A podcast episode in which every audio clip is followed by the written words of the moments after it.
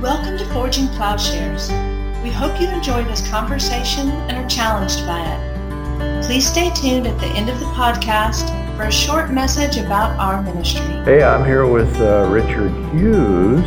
We're at the Stone Campbell Conference, and you just did a, a, a session on your book, and I kind of wanted to ask you about what's your new book? The new book is the second edition of a, a, book that was published in 2003 called Myths America, M-Y-T-H-S, Myths America Lives By. But the new edition, it's a second edition, but it's an entirely new book. Yeah, yeah, tell us, tell us. Tell you, okay, so here's the background to it. So in 2012, James Cone's The Cross and the Lynching Tree mm-hmm. came out, I think, in 2010 or 2011. Mm-hmm one of my former students at Pepperdine, named Raymond Carr, Raymond went on to Graduate Theological Union, got a PhD, came back to Pepperdine to teach, African American theologian. So when Raymond reads Cone's Across the Lynching Tree, Raymond wants to put together a session at the National AAR meeting, American Academy of Religion, mm-hmm. on that book. So Cone gives him permission. So Raymond proceeds to put the session together. He invites four scholars to be on a panel. Three black scholars and his old professor, me. Mm. Yeah. Hmm. you were the only only non only you know, white person on the panel, yeah. and you know, and of course, if Raymond asked me, of course I'm going to say yes. I mean, I mm-hmm. love Raymond. Mm-hmm. You know, mm-hmm. whatever Raymond wants me to do, I'm going to do it. Mm-hmm. But when I hung up the phone I thought to myself, oh Hughes, what have you done? You know, what, what, what do I have to say as a white man about the lynching tree? And the lynching tree, that's sacred. Hmm. And uh, I just thought, I, what can I say about this? I can't critique the book. And I can't talk about the lynching tree. So I thought, well, at the very least, what I could do is tell a bit of my story in light of Cone's constructs about race. So I talked about growing up in West Texas. I was born in 43, so in the 50s in West Texas, and absorbing these myths, these great American myths, you know, the myth of the chosen nation, the myth of Christian nation, the innocent nation, stuff that we, no one teaches this to us. We just absorb it by osmosis. It's in the air. Right. And I talked about how those myths had shaped my understanding of the nation and of race. And when I sat down, after making my little speech, sat down with the other panelists, this black scholar, also on the panel, his name was James Noel. I say was because he passed away about a year ago. Mm-hmm. Very distinguished historian slash theologian at San Francisco Theological Seminary. James Noel leans over to me and he says, Professor, you left out the most important of all the American myths. You just flat left it out. I said, Really? What I leave out? He said, You left out the myth of white supremacy. Oh, oh. Yeah. Yeah. And, you know, I was, when he said that to me, I was 69 years old.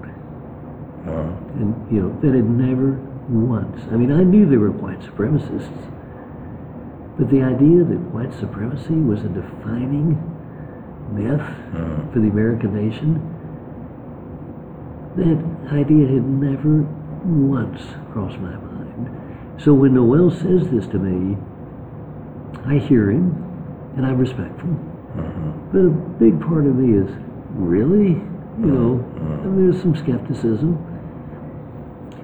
But the more he, he put me on a journey and I began to read, I began to think.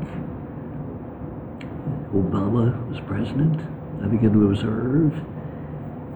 And I finally concluded that he is exactly right. Mm. Mm. And that the reason we don't get it, and when I say we, I mean white people like me, mm. The reason we don't get it is because we don't even have to think about it. It's of course it's not on our radar screen. Why would we think about it? It's not my issue. It's the nature of a myth. That's exactly right. But black people think about it every single day, and they understand it. And that's why for Noel it was as clear, as plain as the nose in your face, mm-hmm. and he was astounded that I didn't get it. Yeah. So when I when I when I revised it, so I went back to the University of Illinois Press after I began to process this. I said, "What would you think about doing a second edition of Myths America Lives By?" And I told them what had happened, and they said, "Let's do it." So I wrote an entire new chapter. First chapter now is on the myth of white supremacy, and then I revised every other chapter in the light of. And the conclusion I came to is this: is that the myth of white supremacy the other myths, like the myth of the Christian nation, the myth of the innocent nation, one of one of the functions of the other myths is to shield us from discerning the myth of white supremacy, which we don't want to acknowledge. Yeah. You know, we- we're quick to say there are white supremacists out there, those bad guys, but that's not us. Mhm. We're, we're Christians. We're innocent. We're you know we're part of this. You know, so at any rate, so I rewrote the book. But then here's one other piece I'll share with you. So when I got the book finished, I got the manuscript finished, and I send the manuscript out to a number of readers, some white, some black. And one of my white readers is is a man that I respect enormously. He's progressive. He's deeply concerned about racism, social justice, the, the things I care about, the things you care about. He's deeply concerned about hmm. these things. He read he read the manuscript and he wrote back. He said, Richard, he said, I think you're right to have a chapter on white supremacy, but don't make it the driving American myth. Says, it's, it's, it's not. This, it doesn't work. Well, of course, if I were to take his advice seriously, I mean, take it to heart, I'd have to re- redo. I mean, I'd finished the manuscript. He's uh-huh. telling me to read. Yeah. And I, I'm thinking, I, I don't think he's right. But I take his comments, minus the name, so no one will know who wrote that, and I send the comments to some of my black readers. Well, they're just apoplectic. I mean, they're just, how can he miss it? Hmm. I mean, and, and what, what, and what occurred to me, and it, it's, this is being reinforced for me over and over and over again in the month since.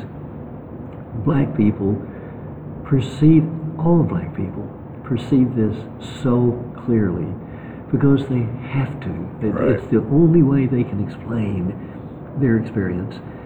White people, like me, we simply don't get it. And we don't get it because we don't have to get it. We can forget the We can issue. forget. It's not even an issue. It's not, I mean, I get up and live my life, do my thing. I- Why would I even need to give a thought to it? Mhm. So, so the book, the book is primarily an exercise in listening. And what I'm trying to do in this book is listen to the voices of probably 50 black voices I lift up, male and female, from all periods of American history, but they're saying the same thing. And they're critiquing these the myth of the innocent nation. You know, they see right through this stuff. Uh-huh. The myth of the Christian nation. You know, Frederick Douglass just it's completely sees through it. It's just uh-huh. all farce. It's all facade. You know, from the point of view of black Americans of the 19th century. As is the Christianity connected with it. Oh, absolutely. It's a farce. It's a mm-hmm. joke. Mm-hmm. Yeah. So here are these people talking about Jesus, Jesus, Jesus. so another book that really bears this out is Cone's The Cross of the Lynching mm-hmm. Tree. Because his point is that the well, between 1877 and 1940, thousands of black people were lynched. And often, I mean, for looking at a white person wrong or Yeah. and- and on trumped up charges. Right. Men, mainly men, sometimes women, sometimes children, lynched. And we like to think, we you know we know that happened, but you know, most white people I think like to think, well, there are three or four tough people who three- three or four tough people who went out and did this. Well, no, That's not at all the way. That often it was announced in the newspaper, like the Atlanta Constitution would make an announcement that on such and such a day, certain such a person is going to be lynched. 10, 20,000 people show up for the lynching. It's like a sport. And and when you think of it, who were these people? In Georgia, in Alabama, All the, all the respectable they're people. all the good, respectable Christian people. That's right. And, and and Cone's point is the resemblance between the lynching tree and the cross of Jesus, where you lynch a man on a tree, Yeah. lynch an innocent person on a tree. The parallels are so striking, and no one seemed to get it because we don't think about it. So these are all some of the ironies, the deep ironies that are part of our history that we Christians especially have got to think about and come to terms with if we're going to have any healing. Your reading of James Cone, being on this book panel, and the comments by Mr. Noel Mm-hmm. uh, caused you to write this book and then to, to and so if you had to tie that in to Christianity, in other words, is the issue here not just that uh, in some way that the church is blind, but that in fact Christianity is a support of the blindness?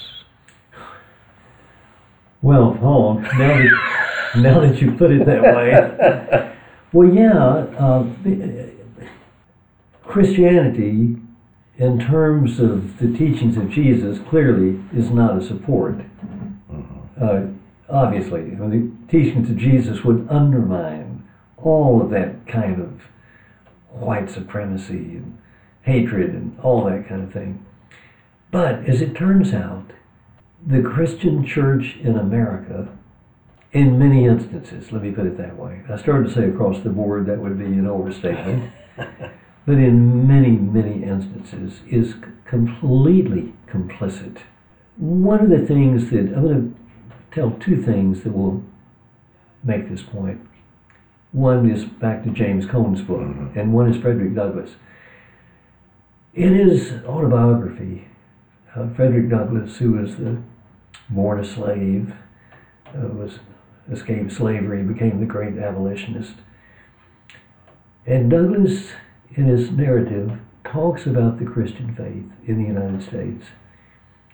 And he said, he said the Christian faith and the Christian religion in this country is anything but Christian. He said, I have witnessed over and again where the, the slave auction blocks stood adjacent to the church. Hmm.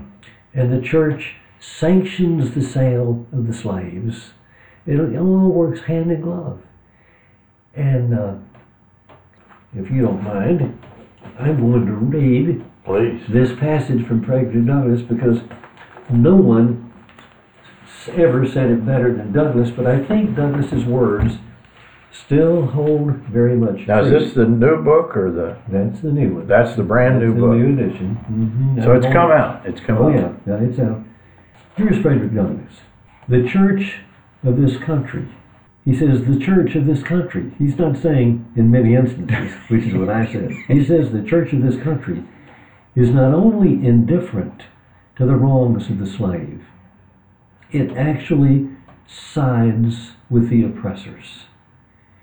It is a religion which favors the rich against the poor, which exalts the proud above the humble, which divides mankind into two classes, tyrants and slaves, which says to the man in chains, stay there, and to the oppressor, oppress on. It is a religion which may be professed and enjoyed by all the robbers and enslavers of mankind.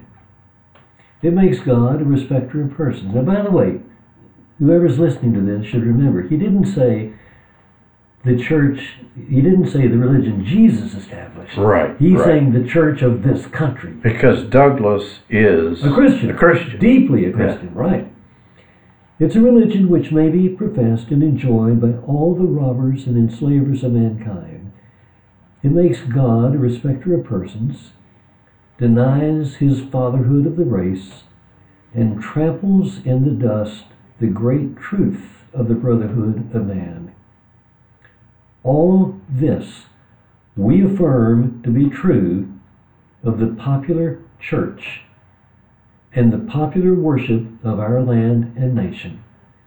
A religion, a church, and a worship which, on the authority of inspired wisdom, we pronounce to be an abomination in the sight of God.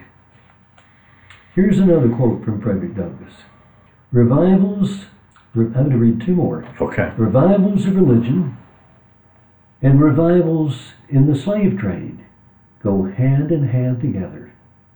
The slave prison and the church stand near each other. The clanking of fetters and the rattling of chains in the prison, and the pious psalm and solemn prayer in the church may be heard at the same time. The dealers in the bodies and souls of men erect their stand in the presence of the pulpit, and they mutually help each other. The dealer gives his blood-stained gold to support the pulpit, and the pulpit, in return, covers his infernal business with the garb of the Christian religion. One more quote. Between the Christianity of this land and the Christianity of Christ, I recognize the widest possible difference.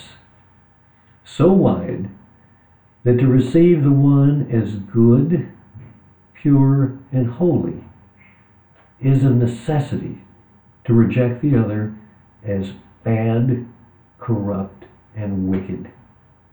I love the pure, peaceable, and impartial Christianity of Christ.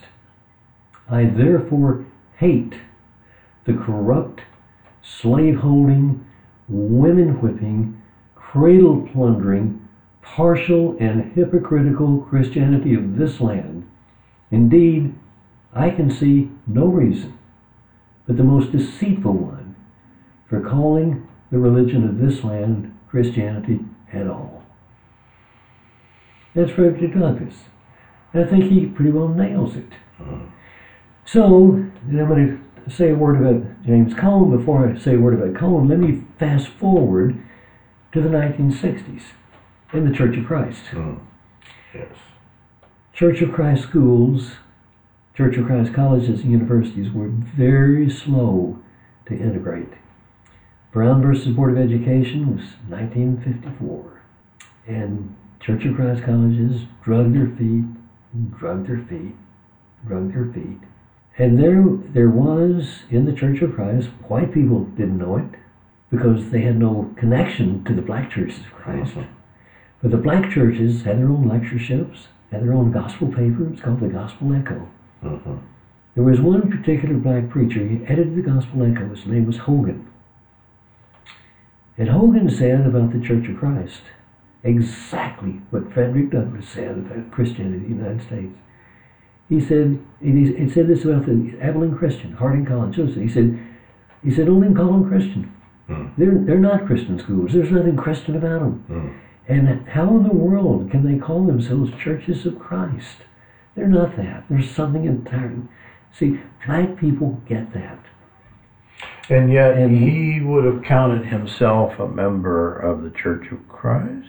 He would have, but there's a young man, I say young, he's probably 40 by now, named Wes Crawford. Have you met Wes? Mhm. Wes Crawford preaches for the uh, Glenwood Church of Christ in Tyler, Texas. Did a PhD at Vanderbilt in history. Wrote a dissertation on black white churches of Christ. And that came out in book form. And the book is called Shattering the Illusion, colon, how African American churches of Christ move from segregation to separation. And see, when Hogan was saying what he was saying in the 60s, they're moving. Mm. They're done with it. I mean, they were they were part of that large fellowship of. But in the 60s, they came to the conclusion we're not going to do this anymore. So, in a real sense, the, the black churches of Christ have gone their way. And white churches of Christ don't care because they never knew anything about them anyway. Mhm. Paid no attention to them. To the extent that they did pay attention to them. Do you know the story, Paul, about the Nashville Christian Institute? Mhm. Tell us the story. Let me tell you the story. So it's 1941, and there are a lot of African American members of Church of Christ in Nashville.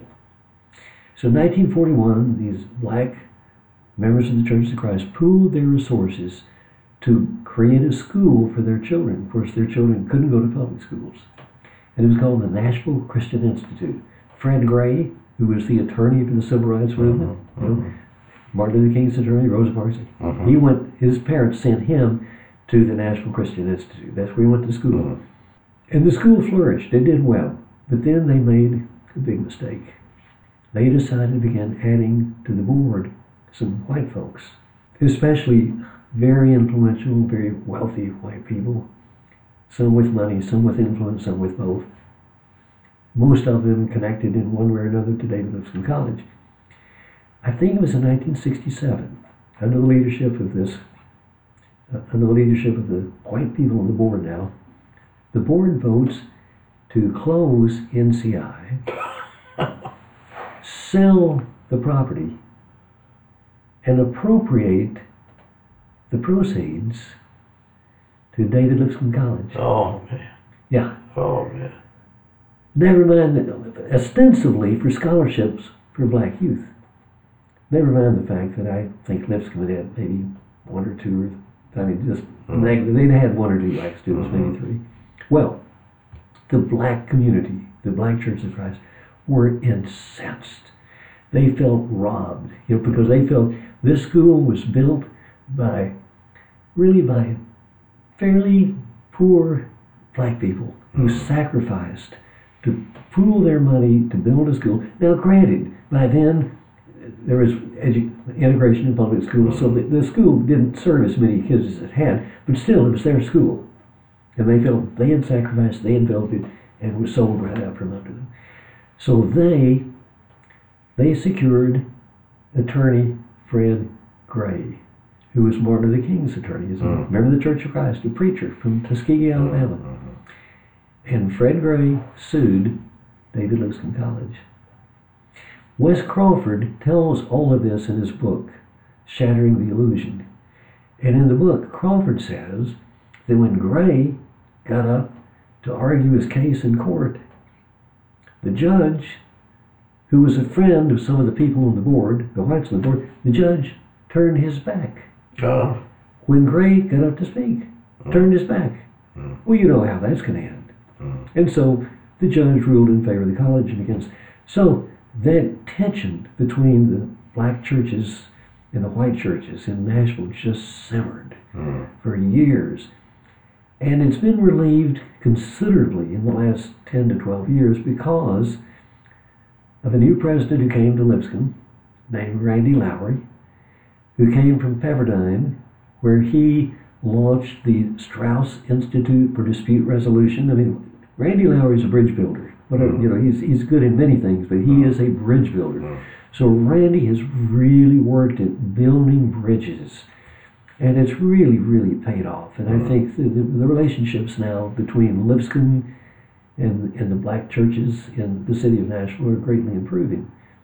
But that's no. no I promised to tell the story that James Cone tells. Mm. Cone's point is that white people, that white supremacy is powerful. Blacks understand it because they've got to understand it, and whites don't because we don't have to deal with it. We don't. We don't have to think about it. Mhm. Why would I have to think about it? Get up, do my thing, go about my business. And Mhm. life is good for me. Why would I think about white supremacy? Yeah. right? But blacks have to think about it. So the cross of the lynching tree. So Cone tells that between 1877, the end of Reconstruction, and roughly 1940, thousands and thousands of blacks were lynched. And not just in the South. I mean, they were lynched in Duluth, Minnesota, and Mm. you know, the, I mean, the lynchings went all over. In California, they, Mm. but it was mainly in the South. Mhm. They lynched for what? Usually trumped up charges. Maybe a black person looked at a white person wrong, or Mhm. didn't shuffle his feet the way he was supposed to shuffle his feet, or maybe he was a little too successful. They had a store and make a little, maybe a little competition Mhm. with the white store. Right. So these people were lynched. And we, I think most white people who know anything about this assume that these would have been vigilante groups, you know, maybe eight or ten guys on a horse with white hats and go out and grab a black guy. And it wasn't. It was sometimes it would have been that. Mhm. But often these lynchings were announced in the newspaper. So the Atlanta Constitution, for example, announces on such as today, Sam Hose, he was a black man who was lynched. Sam Hose will be lynched. You know how many people turned out for Sam Hose's lynching? 20,000. 20,000 people. It was sport. It was sport. Uh, And often they would, it's too horrible even to talk about it. Often they would burn them. burn the Burn them, like, you know, Yeah. make a fire. Mm. Burn them with a stake, in effect. And then when they're maybe still half alive, tie them up to the tree. I mean, it's just Well, they would burn him alive then. burn them alive. Oh, yeah. Yeah, and there, there's a book called Without Sanctuary. It's the title of the book. It's lynching photography because the photographers were there and they'd photograph the lynching. They'd photograph the crowd and make postcards. Mm. And white people would send these postcards to friends. And, you know, one card read, This is the barbecue we attended last night. And uh-huh. it's just, now here's, here's Cone's point. point 20,000 people showed up at Sam Hose's lynching hmm. in Georgia. Who were these people? They're not a, they're, it's not a bunch of rowdies. Uh-huh. These are the people, these would be members of the Church of Christ, Mhm. members of the Baptist Church, Methodists, Presbyterians, All the good Christians. all the good Christians showing up at the lynching. Mm. And Cone's point is not only that, but he, he takes the next step and he says the, the, the startling thing is that these lynchings so closely resembled the crucifixion, a lynching. You know, we talk about hanging Jesus on the tree, hanging a black guy on the tree, hanging Jesus on the tree, innocent people. And they never seem to grasp the comparison.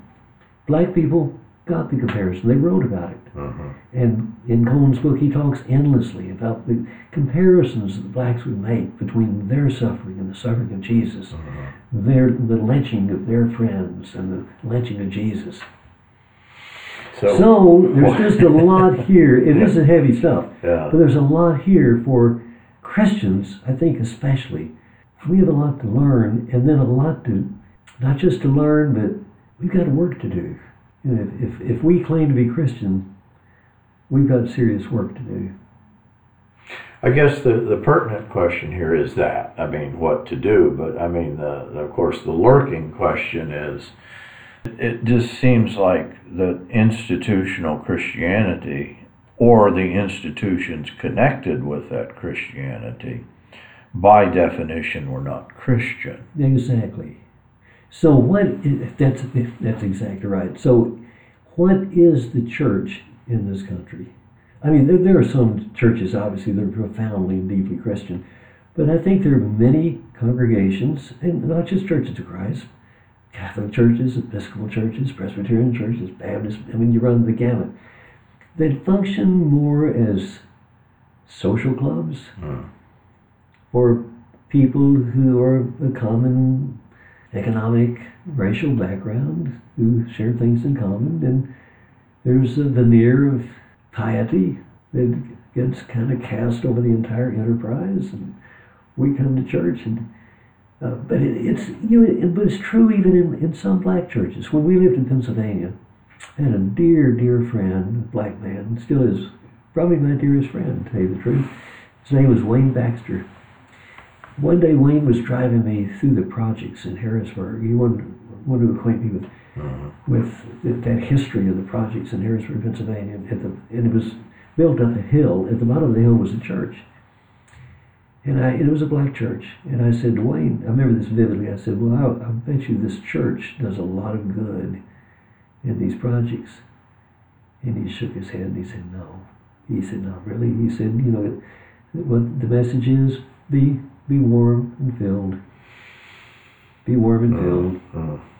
So that You know, it's just, you know, when we reach a certain economic level, yeah, that, that's part of the problem. Yeah. We lose touch with the poor. We lose touch with, and we don't want to soil our hands. Mm. You know, so we want to preserve our our club. Mhm. Yeah, every time I talk to you, the same. I always, I always think, wow, this is this is heavy stuff, and and it just seems that what we have, what we call religion, is the very thing that what we call Christianity is the very thing the New Testament condemns. That it, it's not at all the, the faith of Christ. No, not at all. Uh, ex- although there are certainly exceptions, Yeah. and I wouldn't say that's always the case. But here's the other thing, and I think Cone makes this point that black churches, because black people have been oppressed, they understand what it means to be oppressed. And so their churches are not social clubs of the elite, Right. not at all. They're, they're, they're groups of oppressed people, and they read about a Jesus who was oppressed. So I think in many ways, oppressed people, whether they're black or white or brown, doesn't make any difference, but oppressed people hear the gospel far more easily Mm. than people of means. Think, Paul, about the story that Jesus tells about the, well, the story the gospel tells about the rich young ruler who Mhm. comes to Jesus and what must I do to be inherit eternal life? And he says, well, keep the law. The guy says, well, I've done that my whole life. And Jesus says, well, there's one more thing. Oh, yeah, what's that? Sell your goods and give to the poor and follow me and you'll have a treasure in heaven. And the text says the guy went away sad because he couldn't, because he was, Yeah. and then Jesus makes the comment how difficult it is for the rich to enter the kingdom of God. And that's, I think, what we, and I'm part of this church. I'm, I'm rich. I mean, I'm not rich like a lot of people are rich, but I'm rich. And uh-huh. I'm privileged. Mhm.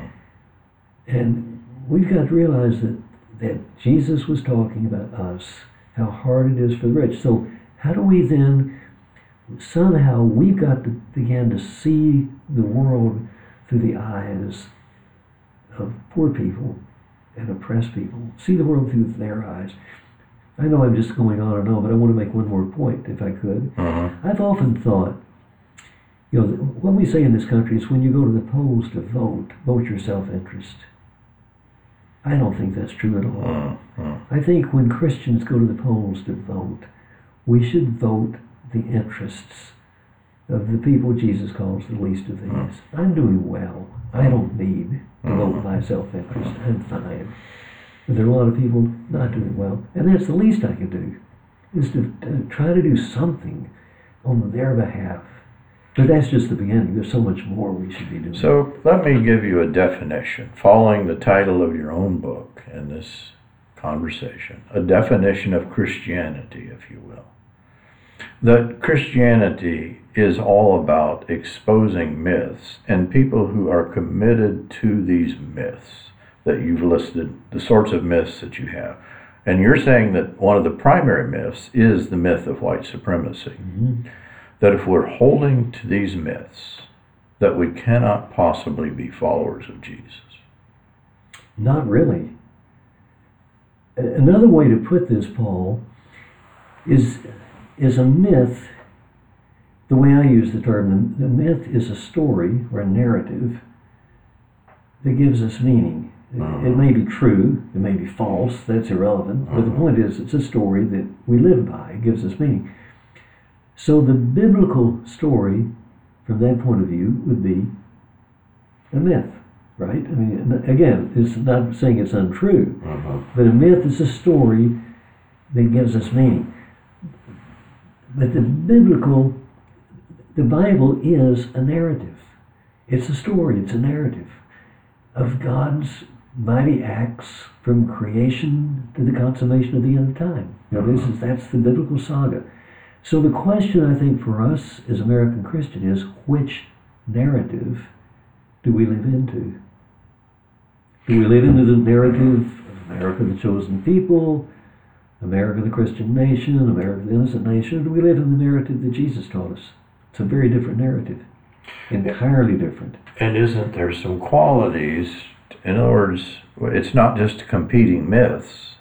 Oh, we got the Christian myth and these. In other words, as you're saying this, I'm thinking of the whole Bultmannian demythologizing, mm-hmm. and then some. You know, then there's the idea. Well, no, actually, with a narrative theology, we recognize that narrative is very much part of it. But I think what part of this is that when you're describing myths, what you're describing is ideologies. An ideology is something that we believe in because it's to our advantage to believe in.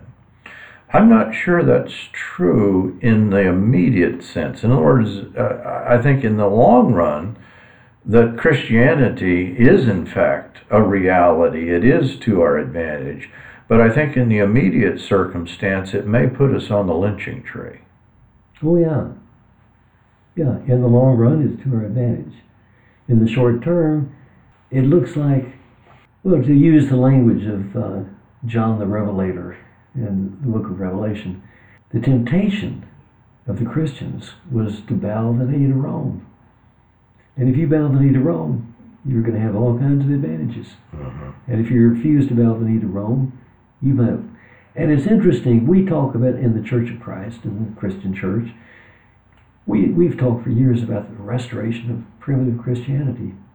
Well, the fact of the matter is, in the early church, if you signed on to be a Jesus follower, and say in the second century or the third century, uh-huh. if you signed on to that, you knew, you had to know that you might well be signing your death warrant. If you sign on to follow Jesus, say in the second century, the 3rd uh-huh. century, you might well pay the ultimate price. Uh-huh. We don't think in those terms we sign on so casually. Yeah. It doesn't cost anything much to be a Christian. In fact, it may be it to our advantage. Pays, sure, in a Christian nation. Yeah. I mean, yeah. Christianity becomes equated with being good, moral, upright citizen. So that to the degree that it is, uh, I, I mean, what you're describing I think, and, and maybe what we're missing in the New Testament. I don't know if you've seen David Bentley Hart's recent translation. He's done a whole tr- translation of the Bible, uh, or, or the New Testament, not the Old Testament. And the thing that he brings out, that he says just as inescapable in the New Testament that we tend to ignore, Jesus is not saying that it is the love of money. He's saying actually it's money that you that he's equating that is if you've got money as you just told the story mm-hmm. in some way wealth itself. It really doesn't matter but just the fact of having it is an obstruction to being a follower of Christ. It is. Yeah it is. And that's why I think some of the most faithful churches in this country have been black churches. Hmm. because they've understood what it means to be follower of Jesus. They get it because their lives have they lived that they li- they lived the cross. One of the things Cone mentions in his book, he has a chapter where he contrasts uh, Reinhold Niebuhr and Martin Luther King, and he says Niebuhr, and of course Cone taught at Union uh-huh. for many many years, uh-huh. where Niebuhr taught, and he said Niebuhr placed the cross at the center of his theology, but he never really saw the implications of it never fully understood the implications, never lived out the implications, and thought, and he thought that, that it's impossible to really live out the implications. That, you know, his theology of realism, you know, like yeah. nonviolence, for example, is something you care about, mm-hmm. is it's not realistic. You got to be realistic. You got to live in the real world. And he was the premier theologian of and the premier exactly of, of that period. Whereas King understood that the cross is, the cross is not something you wear around your neck It's something you bear, and it may take you to your grave. And it did for him. The problem is, of course, that our religion gets in the way of Christianity. And the religion that we have about the cross is not what you've just described. It's not what Cone is describing. The religion that we have about the cross is that God does that to Jesus.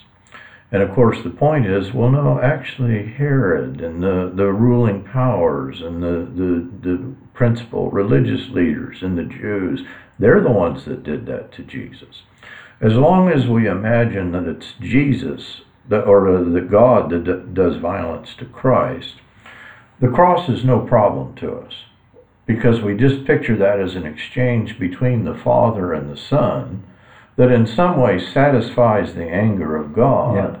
Yeah. And uh, really doesn't have much to do with us other than saving us from God's wrath Mm-hmm. and God's anger.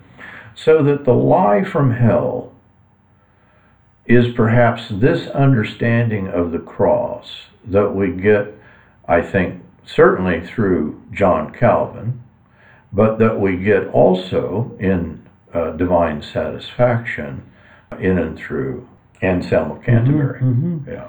Well, yeah. I mean, so who killed Jesus? It was the authorities, the principalities and the powers. And why did they kill him? Because he lifted up the people that they didn't want to lift up. The people, they're building the empire on the backs of the poor. He takes the side of the poor. And how people can read the New Testament and fail to get that is beyond me. I think it takes a lot of training. Well, it must. It must. Because if you just pick up, you read the Gospels, read it through. What is Jesus talking about? Uh, Every time he opens his mouth, Mhm. he's talking about he's he's with the poor, living with the poor, lifting up the poor, lifting up oppressed people. Matthew Matthew twenty five, you know, the shepherd separates the all the people of the earth into the sheep and the goats, and, the, and the to the sheep he invites them into the kingdom because he says. It's interesting what he says and what he doesn't say. He never says because you can come to the kingdom because you were baptized the right way, or you didn't use instrumental music, or uh, you got your theology. None, none of that. He says, I was hungry. You gave me something to eat. It's pretty simple. I was thirsty. You gave me something to drink. I was naked. You clothed me. I was sick and in prison. You came to me. you I was a stranger. You welcomed me. Come on in. So if our religion gets in the way of our doing those things, Those things. Then we got bad religion. well, it's bad, religion. It's bad religion. If our theology, if our academics, if Mhm. our, in other words, I, I think about this as someone who's uh, devoted so much that I think that what it comes down to is that we can love our theory of truth, we can love our doctrine in place of Christ. Oh, sure. That's right. Exalt the doctrine, exalt our theories. And and furthermore, and we make it all otherworldly. I mean, the way you were mm-hmm. talking about the, mm-hmm. the atonement theories, mm-hmm. God killed Jesus. And so the point of the cross then is God kills Jesus so that we get off scot free and we can go to heaven when we die. Maybe And you, that kind of misses the whole point. I mean, I, I guess I'm slow to coming to this because penal substitution, that understanding, is just pure Calvinism. Mm-hmm. It doesn't, you know, that is Calvinism. And yet, as in the Church of Christ, the Christian churches, we've prided ourselves on not being Calvinist. And yet, it seems that the very heart of our understanding of the New Testament Is that very theology? is that Yeah, theology. their theology. Yeah. I mean, it, Well, but here's to me is the irony now. Of course, you're in the Christian church. You grew up in that wing, and I grew up in the Church of Christ. So I can't speak for the, this wing that you grew up in, but I can certainly speak for the wing I grew up in. So we prided ourselves on being the one true church. The great irony is we virtually never, and I underscore the word never, preached the two themes most central to the Christian gospel. Number one, God's unmerited grace. Mm, mm. Never heard that as a kid mm. growing up. It's just what it was all law. Get your act together. Mm. Do, follow the rules. You'll save yourself. We didn't preach God's grace.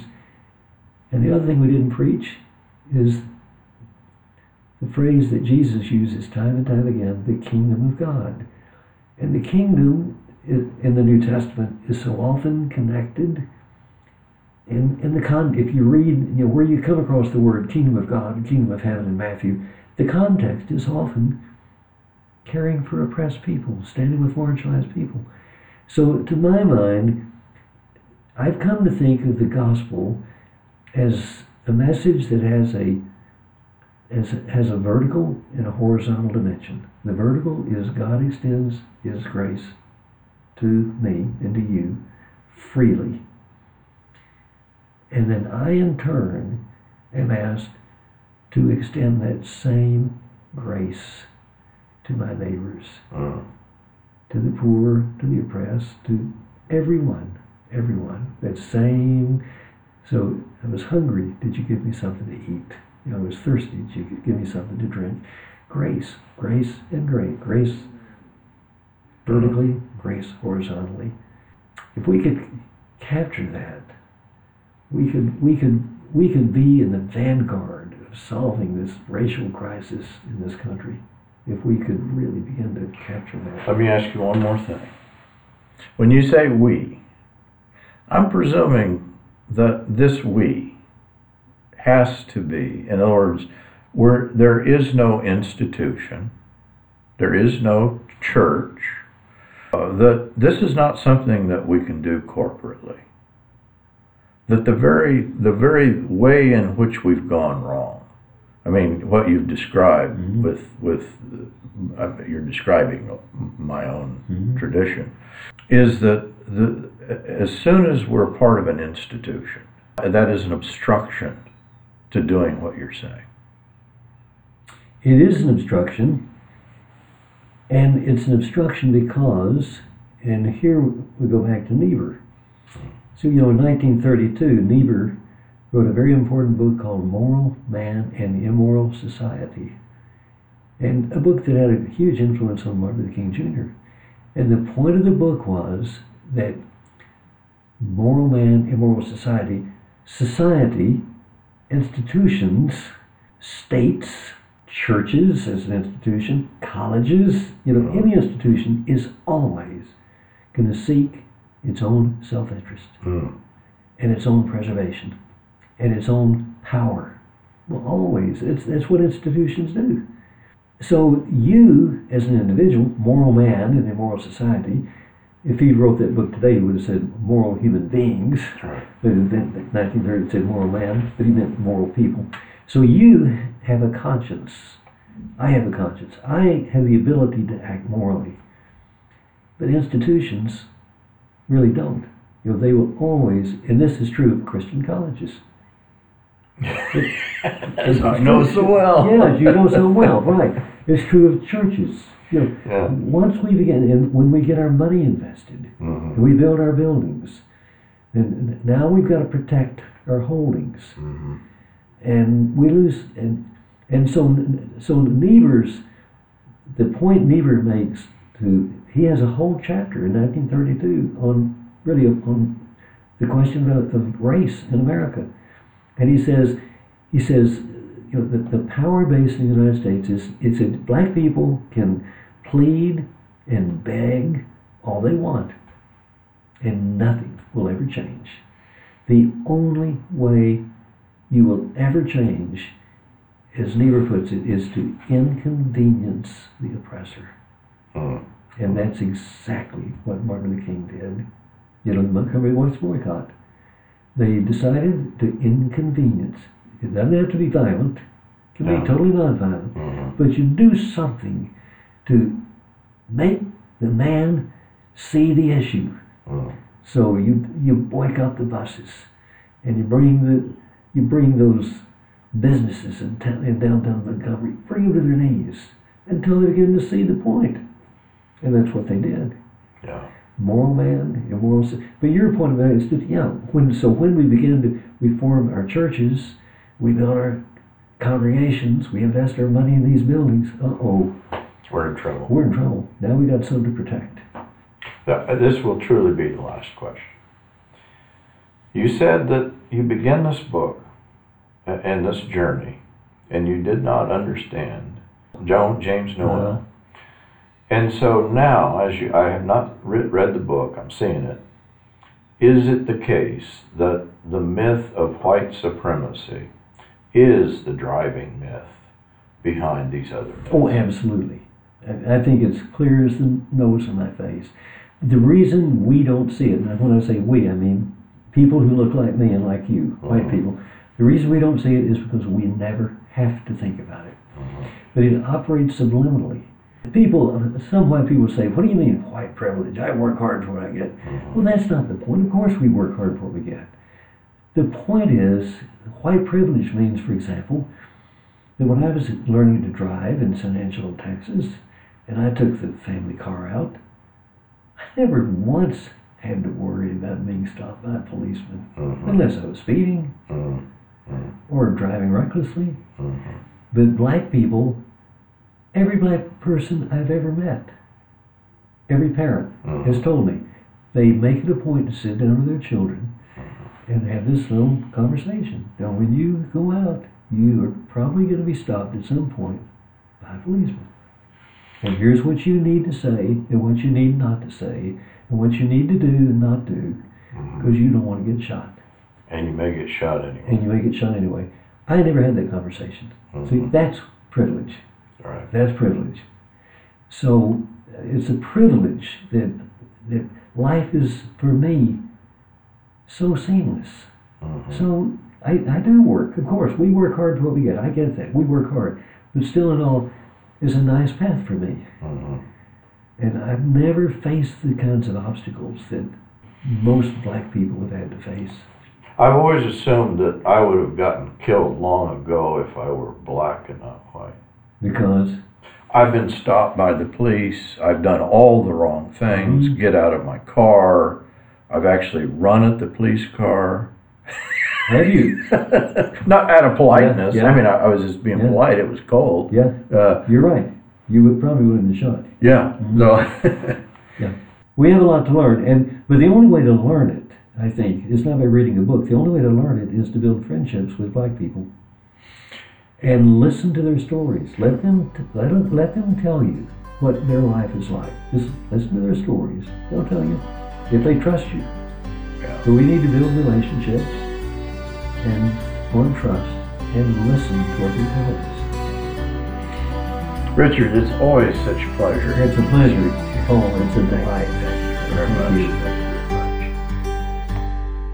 Forging Plowshares is a community dedicated to cultivating the peaceful kingdom by providing in-depth, transformative biblical and theological education and discipleship. If you have been moved by this podcast, please remember to share on social media. If you would like to know more about Forging Plowshares, would like to contact us with questions, want to ask about how you can get involved, or for more information about how you can support this ministry, please go to our website at forgingplowshares.org.